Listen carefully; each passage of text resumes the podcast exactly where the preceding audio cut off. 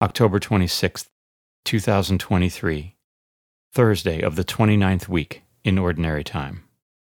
A reading from the letter of St. Paul to the Romans. Brothers and sisters, I am speaking in human terms because of the weakness of your nature. For just as you presented the parts of your bodies as slaves to impurity and to lawlessness for lawlessness, so now present them as slaves to righteousness for sanctification. For when you were slaves of sin, you were free from righteousness. But what profit did you get then from the things of which you are now ashamed? For the end of those things is death. But now you have been freed from sin and have become slaves of God. The benefit that you have leads to sanctification, and its end is eternal life.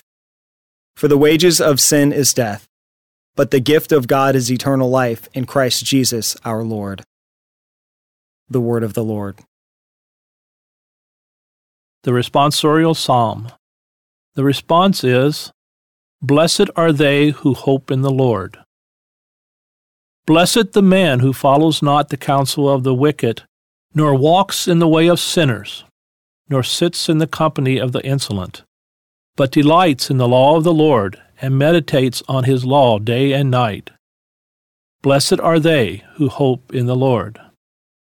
He is like a tree planted near running water, that yields its fruit in due season, and whose leaves never fade. Whatever he does prospers. Blessed are they who hope in the Lord. Not so the wicked, not so. They are like chaff which the wind drives away. For the Lord watches over the way of the just, but the way of the wicked vanishes. Blessed are they who hope in the Lord. A reading from the Holy Gospel according to Luke. Jesus said to his disciples, I have come to set the earth on fire, and how I wish it were already blazing. There is a baptism with which I must be baptized, and how great is my strength until it is accomplished. Do you think that I have come to establish peace on the earth? No, I tell you, but rather division. From now on, a household of five will be divided, three against two, and two against three.